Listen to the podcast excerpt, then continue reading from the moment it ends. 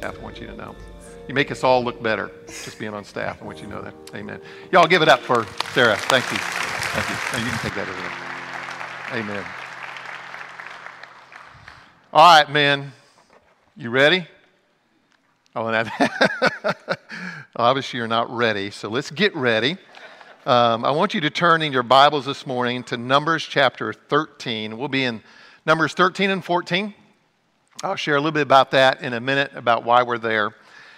You know, this, this message started out as a Father's Day message, and then uh, Kenneth was going to be gone, and um, so I didn't get a chance to preach it then. It's changed, it's morphed quite a bit between back in June until today, but it was designed for us men to be encouraged along the way. I think we have a tendency, and men, you can nod if you agree with me. I think we have a tendency in our churches today to beat you guys up. Yes or no? Isn't that right? I think we have a tendency to feel this guilt or shame or where we lack along the way, and we're reminded uh, uh, about it all the time that we should spend more time with our kids, that we should just think of others before we think of ourselves, that we should just be more forgiving and less angry in life, that we should be just the spiritual leader of our home. And we feel this sometimes, and we know we fall short, and sometimes we feel like we just keep getting beaten up and beaten up and beaten up. And by the way, the church does a horrible job of beating you up all the time. We do. Culture beats you up all the time. That's not my intent this morning. All right? Men, that's not my intent this morning. I want to encourage you along the way. You know, us men, we didn't take graduate classes to know how to be a man, did we? No, in fact, you know, we got our car keys. You know, our, our parents, for some of us, we had to work for that first car. And and you know, we got that first set of car keys, and we thought at 16 we were finally a man because we had a car. Didn't work that way, did it? Especially after the first speeding ticket, we realized that we weren't a man yet. Our dad was reminded us that. And, and then we graduate from high school and we think maybe that's the magic moment that I become a man. And then we realize that, man, I have a lot to learn along the way and I make mistakes along the way. And then we kind of go off to college and we graduate from college and we think, maybe this is the time that I have become a man. My point is, is that I think going through life, sometimes we want to go, when is that time come when we actually become a man? Maybe it's your first child. Four weeks ago today, sitting right over there, my daughter was giving birth to her first baby. She was in contractions, she was timing them. By the way, there's no excuse not to be at church, right? If, if you're giving birth to a baby on a Sunday morning. And we went to the hospital that night, and, and I, I, can remember Mitch. You know, we couldn't go into the hospital. And so Mitch there at Grandview, he's got the baby like, you know, Simba, just holding it up into the window, say, you know, I'm, I'm now a dad. And, and then we, we saw him, you know, the next day, and he had these this eyes about him. He was like going, I'm a dad, but I have no idea what I'm supposed to do because, you know, I didn't take any graduate classes to become a dad, right? I'm not a dad. I go in the hospital. I come out a dad. What am I supposed to do? Today's sermon is called Men of Action. And men of action are rarely perfect. I want you to hear this. Men of true action in life are rarely perfect. In fact, perfection should never be the goal for us men. Rather, God desires us men to be men who seek Him with everything that's in us, all of our hearts, and to do so with an urgency that is rooted in actions, not perfection. So, in the immortal words of Aaron Rodgers, let's just relax. Okay? Man, let's just relax. Let's just relax. It's not about perfection. It's not about all these checklists of do's and don'ts. It's about just taking action in your life. Roger Dreyer took action, right? He knew something was missing in his life. He knew it wasn't right. It didn't feel right. Everybody else he had this joy about him. He didn't feel that in his life. And he took action. He says, I need to know the truth. And I need to know what it means. It's not about perfection, y'all. It is about action. So, If your doctor said on the day you were born, we have a boy, by the way, that's how they used to do the gender reveal thing back in the day. You got a boy. If the doctor said that about you, today's message is for you, okay? Everybody got it? All right. Numbers 13 and 14. Let me just set the table and we're going to read some scripture and then we're going to dive into this. So, in Numbers, what we see here is in this particular area, we see Moses has taken the nation of Israel out of captivity, out of Egypt, right? They crossed the Red Sea and they, God was doing all this miraculous stuff. And, and by the way, they haven't been in the desert for 40 years yet. Okay? They've only been in the desert a, a, a few amount, amount of months, maybe a year or so. And God has led them to the banks, to the very precipice of the promised land that He had promised them as a nation to give them. And here in this passage, the Lord speaks to Moses. So here we are in Numbers chapter 13. Let me just read a few verses. It says, The Lord spoke to Moses, and he said, Send men to scout out the land of Canaan I am giving to the Israelites. Send one man who is a leader among them from each of their ancestral tribes. Moses sent them from the wilderness of Paran at the Lord's command all the men were leaders in Israel. So here's Moses. He hears from the Lord. And the Lord says, I want you to send 12 of these spies, one from each tribe, who are considered leaders. In other words, probably what Moses is referring to, that when they come back, they're going to listen to them. Their tribe is going to listen to them and they'll follow. So for 40 days, they go into the land of Canaan and they scout it out. And they're going to bring back some of the crops and all. So let's go on and keep reading. I want you to jump over to verse 26 in Numbers chapter 13. So they've been out in the land, they come back to report what they have seen. Verse 26 The men went back to Moses, Aaron, and the entire Israelite community in the wilderness of Paran at Kadesh. They brought back a report for them and the whole community, and they showed them the fruit of the land. They reported to Moses, We went into the land where you sent us. Indeed, it is flowing with milk and honey, and here is some of its fruit. So they show them what they found. However, the people living in the land are strong, and the cities are large and fortified. We also saw the descendants of Anak there. The Amalekites are living in the land of the Negev. The Hittites, Jebusites, and Amorites live in the hill country, and the Canaanites live by the sea and along the Jordan. Verse 30.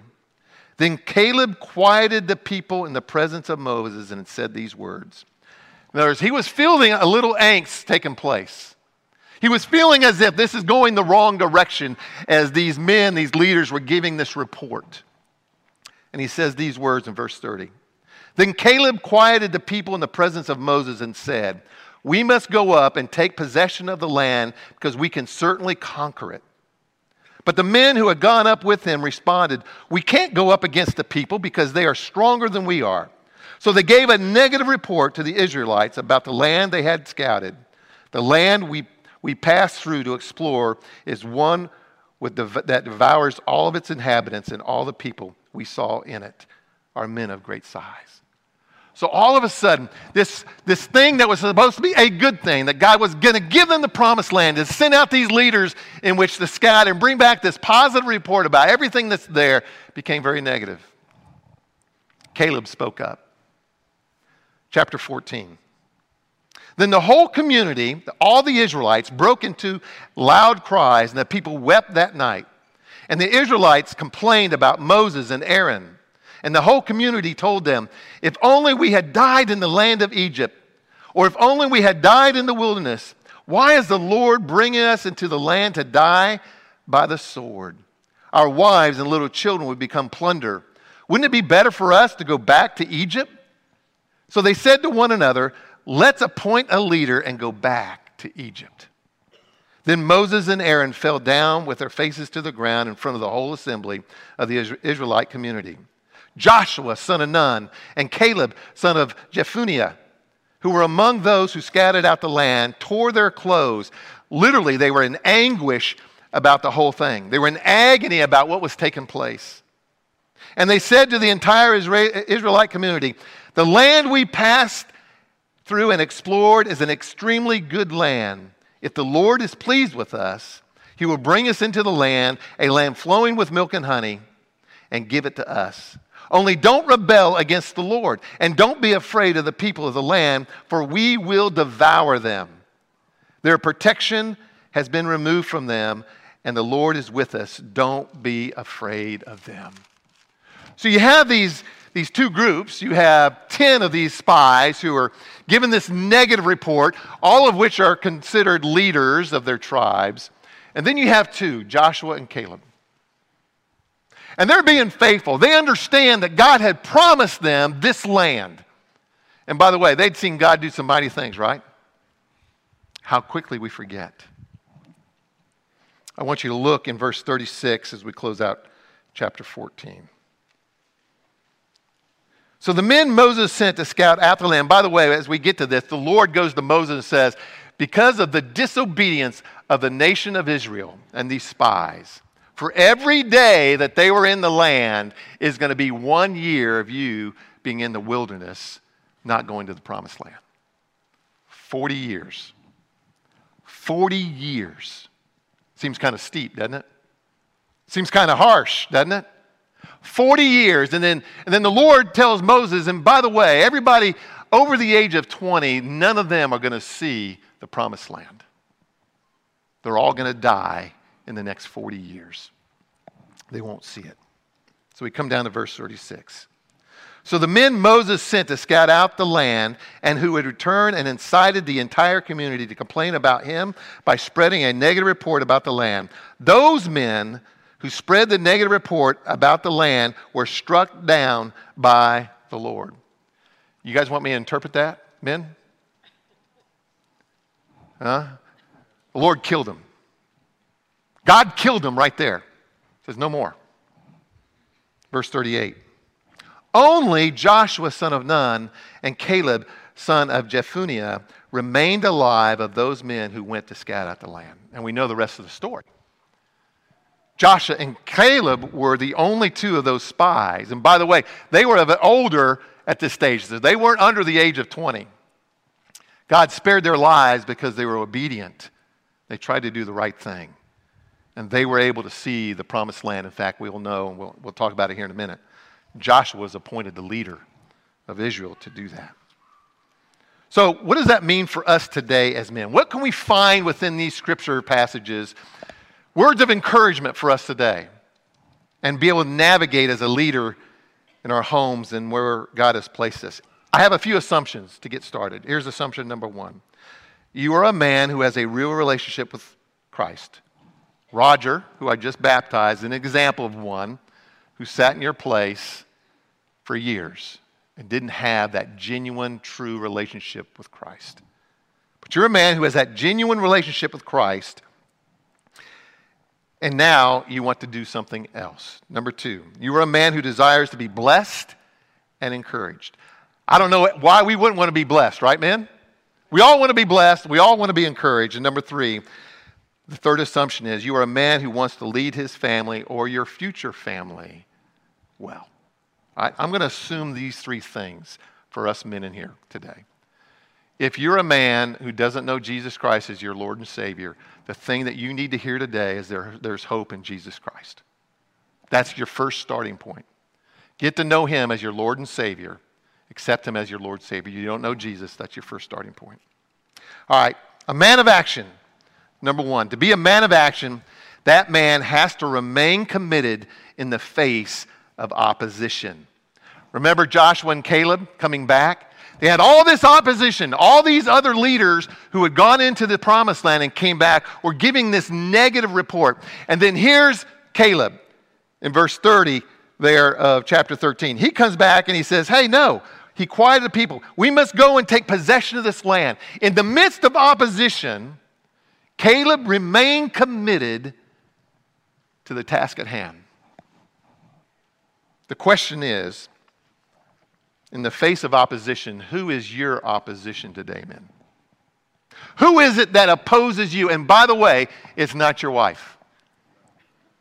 I know it seems that way at times, but it's not your wife. And when I was playing ball, it was interesting because the further I got up in the, in the, in the, in the, in the land of, of playing competitive basketball, the further up I go, the, the more strategic we always got. So in high school, when we were playing a team, we had a scouting report, but it was a very vague thing. And, you know, Bill's our leading scorer. Jimmy, you're going to guard Bill. I never guarded the leading scorer for a reason, you know, that kind of stuff. So we had this kind of vague scouting report about who the opposition was. And they had one about us as well. Then you get up to the college level, and then there's this written report that comes out, and, and we would have, you know, a couple pages on, on things they like to do. And, and they did the same thing to us. They got these reports about us and our tendencies. And when I got to the next level, the NBA, you, you would have this large thing of the opposition. And they would have the same thing about you. In other words, the team you're getting ready to play, they have this scattering report on Rick, and that scattering report probably said something like this You know, Rick's really strong with his right hand. So you want to take his right hand away, you want to make him go left. And, and, and, Rick loves to shoot the ball on the run. So he'll come off a pick and he loves to shoot a mid range jump shot. Of course, back then we had no three point line. Some of them may have been hey, Rick can get in foul trouble because he doesn't move his feet quick enough. So make sure you attack Rick. So they had this scattering report on my weaknesses and then also on my strengths. And let me ask you a question. The guy who was guarding me, was he going to attack my strengths or was he going to attack my weaknesses? Weaknesses, right? He was going to attack those areas of my life where I was weak in because he knew if he could do that and get me to stumble and to fall, they had a better chance of winning. Your opposition is Satan in life. And by the way, Satan has a scattering report on every single man in this room. He knows your strengths, he knows your weaknesses, and he knows your tendencies. Ephesians 6, verse 12 says this it says, For our battle is not against flesh and blood, but against the rulers, authorities, and powers of this dark world. Now, this was written some 2,000 years ago. I would say that is true today. Amen? We live in a dark world that is controlled by Satan himself. Your opposition is a pretty stout dude, and he knows every little thing about you. John 8 44 said it this way it says, Jesus is addressing Jews who were opposing him, and Jesus says, You are, the, you are of your father, the devil and you want to carry out your father's desires. He was a murderer from the beginning and does not stand in the truth because there is no truth in him. When he tells a lie, he speaks from his own nature because he is a liar and the father of lies. Just so you know, Satan, he is a liar. There is no truth in him. He is a deceiver. There is no love in him. Ephesians 6:11 says, "Put on the full armor of God so that you can stand against the tactics of the devil." That word tactics literally means deceive or trick. In other words, guys, hopefully we have enough common sense, right, in life. And he's going to try to trick you. He's going to deceive you along the way. That's who he is. That's who he will always be. And he is a killer. There is no compassion in him. There's none. 1 Peter 5 8 says, Be serious, be alert. Your adversary, the devil, is prowling around like a roaring lion looking for anyone he can devour. that picture of, of a lion devouring, that word devour, literally means to swallow up. He doesn't want to leave pieces of you. He wants to kill you to the point where you are swallowed up. There is nothing left of you. Men, you getting the picture here? It, if you think that you can manage this life, you can lead your family, if you think that you can be these things along the way because you're smart enough or you have enough experience, I want you to know Satan has you right where he wants you. Your pride will be your weakness. And I promise you, you will fall. He will tempt you, he will deceive you, he will lie, and the only thing he wants to do is kill you.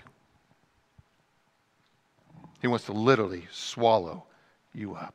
Why in the world would we ever, ever give Satan a foothold in our lives? James tells us here how to go about not giving Satan a foothold, this opposition. He says, Therefore, submit to God, but resist the devil, and he will flee from you. Draw near to God, and he will draw near to you. So, how do we do this, men? How do we fight the opposition? Because I'm not smart enough in which to do it. There has to be something else in my life that helps me manage and navigate this thing called life. And the first thing I have to do, according to this verse, is submit to God. It's a military term meaning to arrange the troops in a military fashion under the command of a leader. I was at the Citadel, we had parades every Saturday, and we had a formation we were in and the commander of our company would give out these, these calls. He, he would command us to do certain things along the way. That's what this picture is, is to, when we submit to the Lord. We literally yield to, the God, to God's commands. Now, there's a whole number, uh, another sermon in here, man, about, about how we yield and what does it take to yield. But I want you to know to submit to God means I'm yielding to Him and what he wants for my life. The second thing he says, resist the devil. You have to withstand or oppose him. It takes you making hard choices. And listen, us men, sometimes it takes us having a little bit of backbone along the way. Y'all hear me? Some backbone along the way. We live in this culture where we're so afraid to say anything that's going to ruffle anybody's feathers. And I, listen, I'm not telling you to be mean. I'm not telling you to, to be crass about things. I want you to be like Jesus. But listen, we have to confront the devil, we have to stand against him. And sometimes it requires us making some hard choices along the way. Let's make those hard choices. And then it says, draw near to God. It's a term used of the priests who would bring sacrifices into the temple to worship God. I don't know what your Sunday is like, men. I can only assume because, to be honest with you, since I've been married, which has been 35 years, I've never been at home to bring my wife to church. Since she's known me, I've been a pastor. So early in the morning on Sunday mornings, I'm getting ready, Rick's getting ready, and I'm coming to church to be prepared for whatever God has in store for me that day. When I was a student pastor, I had to have a bunch of students, whatever it was. I know some of you men, you don't have that luxury to get out of the house and not have to do anything, just come to church. But what does your Sunday look like? How are you preparing yourself when you come to church to receive what God wants you to receive? If all you're doing is checking the box, getting in a car, and coming to church, I want you to know Satan is already beginning to get a foothold. There should be something in your life that goes, okay, Lord, what is it that you want from me today? What is it that you need from me today along the way? That's how we draw near to God. As the priest would bring sacrifices, they're thinking about it. What do we need to do to please our Lord and Savior? So, a man of action remains committed in the face of opposition. Number two, a man of action sees mentoring as a gift and not a sign of weakness. Everybody hear me? Having somebody else in your life is a gift. And it's not a sign of weakness by saying, I need somebody else to help me along the way. Why was Joshua chosen by God to replace Moses? We really don't know. But we do know that Moses had 40 years while they wandered in the desert to pour into Joshua, don't we? Why was Joshua chosen to lead the nation of Israel into the promised land and not Caleb? It's a question you can ask when you get to heaven. Don't know. Deuteronomy 34 9, as, as they're getting prepared to take the nation of Israel into this, is after 40 years of being wandering in the desert, and they're getting ready to go in the promised land. It says there, Joshua, son of Nun, was filled with the spirit of wisdom because Moses had laid his hands on him. So the Israelites obeyed him and, and did as the Lord had commanded Moses. Moses spent time, laid his hands on him, commissioned him to be the new leader going forward. What is a mentor? By definition, it's an experienced and trusted advisor. Paul writes these words to Timothy in Timothy, 2 Timothy 2. He says, And what you have heard from me in the presence of many witnesses, entrust to faithful men who will be able to teach others also. This is Paul mentoring Timothy. Joshua 1 1. So now they're going into the promised land, and, and, and God has this conversation with Moses in John 1, I mean Joshua 1 1, but it says in Joshua 1 1, after the death of Moses, the Lord's servant, the Lord spoke to Joshua who had served Moses. God was Moses' mentor. And Moses was Joshua's mentor. Mentoring requires these three things it requires accountability. You have to be engaged and be available. Right, Frank? Amen. You have to be engaged and you have to be available. It, so it requires accountability. It requires trust. You have to be honest, believable, and passionate. And it requires you being vulnerable. You have to be transparent and open to criticism. And by the way, us guys, we have a hard time with that, don't we? we don't want anybody telling us where we lack. I mean, it's hard, especially when, when your wives recognize it and, and your wife says, You know, hon, hmm, we kind of want to go, really don't want to hear it from you. It's really tough when your son or your daughter comes to you and says the same thing, right? But that's why you have somebody in your life as a mentor to go, you know what? There's some things in your life that you don't see. And you deceive them. Steve Jobs, everybody know who that is?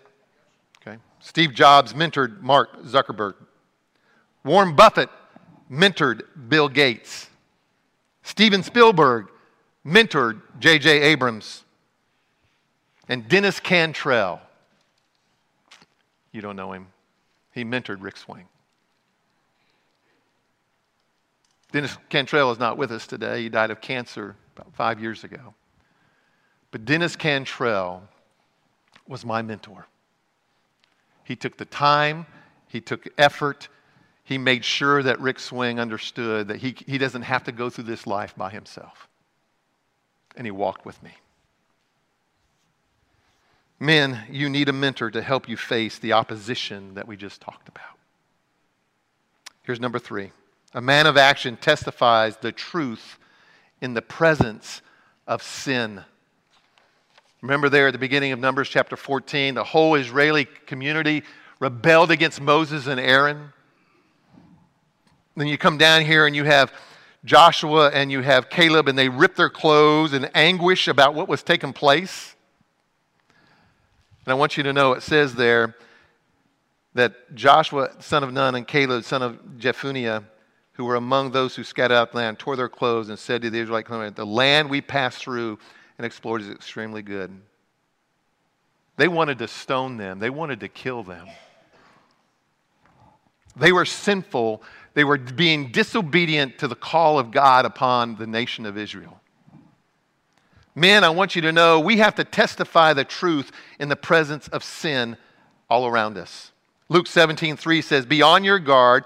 If your brother sins, rebuke him. And if he repents, forgive him and move forward, right? That's why you have somebody in your life who says, Rick, you know, you're not perfect, Rick. And by the way, I'm not. And I'm a sinner who's been saved by grace. I'm this man who is tempted by this world. And I need men like Frank and others in my discipleship group to hold me accountable for what God's called me to be. The Apostle Paul confronted the Apostle Peter about his hypocrisy in Antioch in Galatians 2, verse 14. It says, But when I saw that they were deviating from the truth of the gospel, this is Paul writing, I told Cephas, who is Peter, in front of everyone, if you, who are a Jew, live like a Gentile and not like a Jew, how can you compel the Gentiles to live like a Jew? So there was this, these, these Judaizers from Jerusalem who came to Antioch, and they believed that if a Gentile was going to be saved, that he had to show that by being circumcised. And Peter was intimidated by these Judaizers from Jerusalem, and, and he began to withdraw from the Gentiles and that Jewish community there that he had ate with and ate certain foods with. And started to be like these Judaizers. And Paul says, Hey, I really don't care who you are. I, I know that you were one of, one of the Lord's 12. I know that you were one of those inner three, but what you're doing is sin. And Paul was willing to testify against that sin. He wanted to testify the truth to Peter. And I want you to know that I will guarantee you, because Peter was one who wanted to follow Jesus, he may have felt ooh, strange at the moment, but I'll guarantee you, Peter grew from it.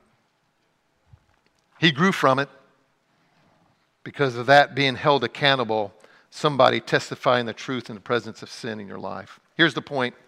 If we're going to protect that which is most precious to us, our faith and our families, you have to be willing to stand up to sin by the strength of God's word because we live, y'all, in a lost and sinful world. Amen? You have kids that you're trying to raise in this lost and sinful world. And if you don't testify the truth in the midst of this sinful world, who will? Who will? Number four, a man of action accepts responsibility as part of leadership. Numbers 14, verse 38 says, Only Joshua and Caleb remained alive of those men who went to scout out the land. You would think that we would have an argument with the Lord by saying, you know what? I, I did the right thing, God. I did exactly what you told me to do. You had promised us this land. We went in and scouted, and we came against all those folks who came back saying, oh, we shouldn't go because we'll be killed and slaughtered. I did the right thing. You know what a true leader does? He accepts the responsibility of those who he leads. So, what happened to Joshua and Caleb for the next 40 years? What happened to them? They wandered in the desert for the next 40 years because of the sin and disobedience of the people that they led. Y'all hear me? So many times we, will want to deflect the responsibility. You know, it's the world's fault and, and it's COVID's fault and it's, you name it. Instead of just owning up and saying, no, let's figure this out. Let's make the best of this going forward. Let's learn from this. And let's accept responsibility for what my family has and what we do. My sons, um, you know, they weren't perfect either because they were like their dad, all right, full of mischief. So when they were like four and five, I was a student pastor over in Mississippi. And we just built this new um, recreation center, which was really cool. And in, in the bed where the, where the, the bushes and flowers were, um, instead of having dirt and mulch, they had these, these little rocks like that. Okay? Well, Joshua, who was five, looked at Jordan, who was four, and said, Hey, I'll bet you you can't throw that rock over the church. I bet you can't do it. Now, I wasn't in their midst at the time. I was doing what pastors should do, right? I was doing something else. and so they're there beside the, the building, and sure enough, Jordan picks up one of those rocks. And the building was, I don't know, three stories tall, and it was about 30 yards away, and he's four. Okay. He let her fly. And Jordan, I hope you're watching this over in down in Mexico. That's where he's playing right now. He let it fly. It didn't make it. It went right through the third story window, just shattered it. Well, the boys knew they were what? They were in deep, deep, I mean, deep trouble. So somebody came and told me about it. So I went out to them. Now, they're five and four. Who is responsible for that window being broken? Was it Josh who, who, who, who said, Hey, Jordan, I don't think you can do it? Was it Josh, his brother? No. Was it Jordan, who was four, who wanted to prove a point? No, he wasn't responsible. He may have broke the window, but he wasn't responsible. You know who was responsible? Me. I was responsible. I was responsible for the actions of my boys. And by the way, they got punishment. I don't know if they sat down for a week. I was responsible. And who was responsible to fix it? Was it Jordan, who was four, and Joshua was five? I was responsible. Listen, I was responsible to fix their mistake. A true leader, a man of action, will always accept responsibility as part of leadership. Men, it's not enough for us to say that we're the leader of our home. It is when you embrace that you are responsible for your family and you are willing to hang in there through the grace of God that you find that you really are the leader of your family. And it's so true. I think that's one of the biggest deficiencies that I find in my life, especially in the culture we live in today. It's so easy, y'all, to blame everything else for what goes wrong. Just is. But ultimately, the Lord looks at me as being responsible for my family. The Lord looked at Joshua and Caleb, who were leaders, as part of the responsibility of what took place that day and they suffered the 40 years of consequence that everybody else did. So, Rick, what are you asking us men to do? Here's my impact point this morning. The foundation of a man of action is rooted, listen to this, is rooted in the love of Christ and how you as a man expresses that love. It is not a picture of perfection. It is a picture and one of what? Action. It's not about perfection, man. Nobody's asking you to be perfect. Nobody's saying is that you have the letter of the law. You have, you have to live up to every one of those expectations. We want to strive to do that, but you will stumble and you will fall just like me.